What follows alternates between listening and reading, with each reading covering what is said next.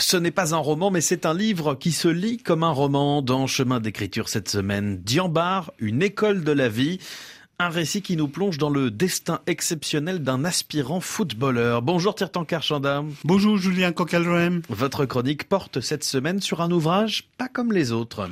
En effet, Diamba, une école de la vie, est le livre d'un rêveur. Ce rêveur n'est autre que Diacé Samb, collègue au service sport de RFI. Journaliste sportif de profession, mais profondément littéraire dans l'âme, ce jeune homme est aussi un aspirant romancier, rêvant de donner libre cours à son trop-plein d'imagination dans les pages des romans à écrire, Diacé Samb. L'envie d'écrire me suit depuis que je suis tout petit. Si j'écris pas un roman un jour, c'est que j'aurais raté ma vie. Voilà, on entend l'envie de Ndiassé Samb d'écrire un roman, mais Diambar, une école de vie, n'en est pas un. L'ouvrage que notre journaliste vient de publier cet automne n'est pas un roman, mais un récit de vie qui lui a été dicté par le co-auteur du livre, Alice Lemanli au destin incroyable, ce dernier est le véritable protagoniste du récit.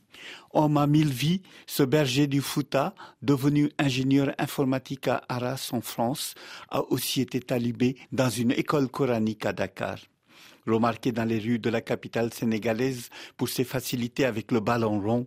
Il va ensuite intégrer le prestigieux Institut de football Diambar, créé par un trio de footballeurs stars afin de faire du foot passion un moteur d'éducation dans le continent comment Ali Talibé saisit sa chance et devient le porte-étendard des Diambar. C'est l'histoire que raconte le livre de Diassé.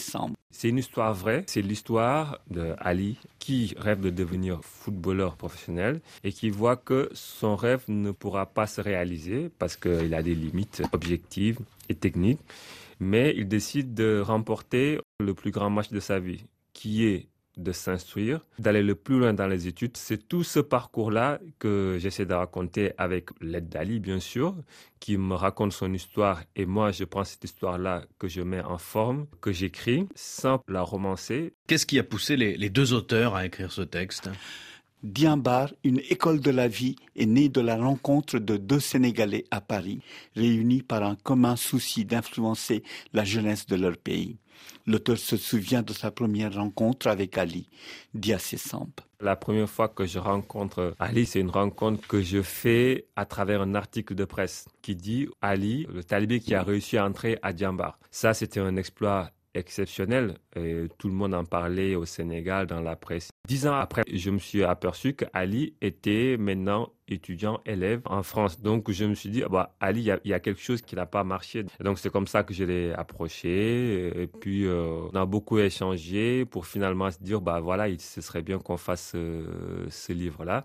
On a eu beaucoup de tête-à-tête, beaucoup de face-à-face, beaucoup d'interviews pour euh, arriver à ce produit-là. Pour terminer, Tirtankar, deux mots peut-être sur les qualités d'écriture de cet écrivain prometteur. Ce produit-là n'est pas un roman, mais il se lit comme un roman avec ses personnages magnifiquement campés dans leurs univers propres et un sens consommé de récits où alternent tension et exaltation.